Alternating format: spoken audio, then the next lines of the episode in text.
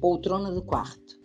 Já passava das nove da noite e aquela cama vazia, diversos livros e poemas desfilavam pelo travesseiro, e a palavra de tecido suave pulsava da poltrona que silenciosamente observava aquela suruba literária em plena cama banhada de vazio.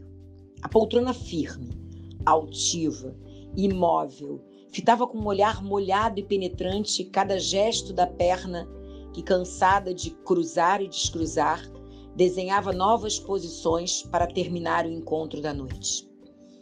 Naquela, uma névoa fria balançava a cortina de cetim branco e Pessoa e todos os seus heterônimos rondavam a cama.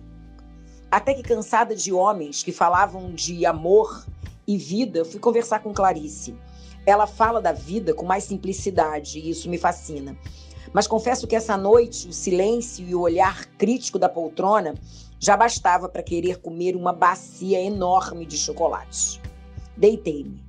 Luz apagada, um silêncio no corpo, um frio lá fora, um texto na mão, um café no criado mudo, ainda cheio, uma cama vazia e sombras de mãos e pés enroscados pela parede subiam aflitas.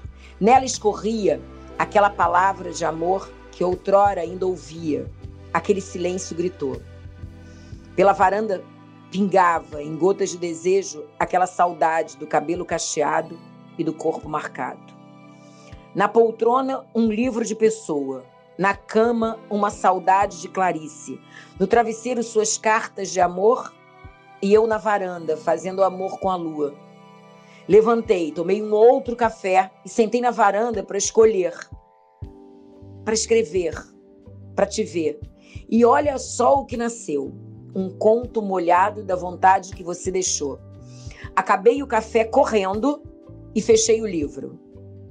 Amanhã, quem sabe, dormirei com Cazuza e com os versos de Camões. E então, assim bem devagar, com os segredos de liquidificador, possamos ter uma noite prazerosa, uma trepada com todos nós na mesma cama. Acordei, fui trabalhar, joguei minha calcinha na poltrona e saí.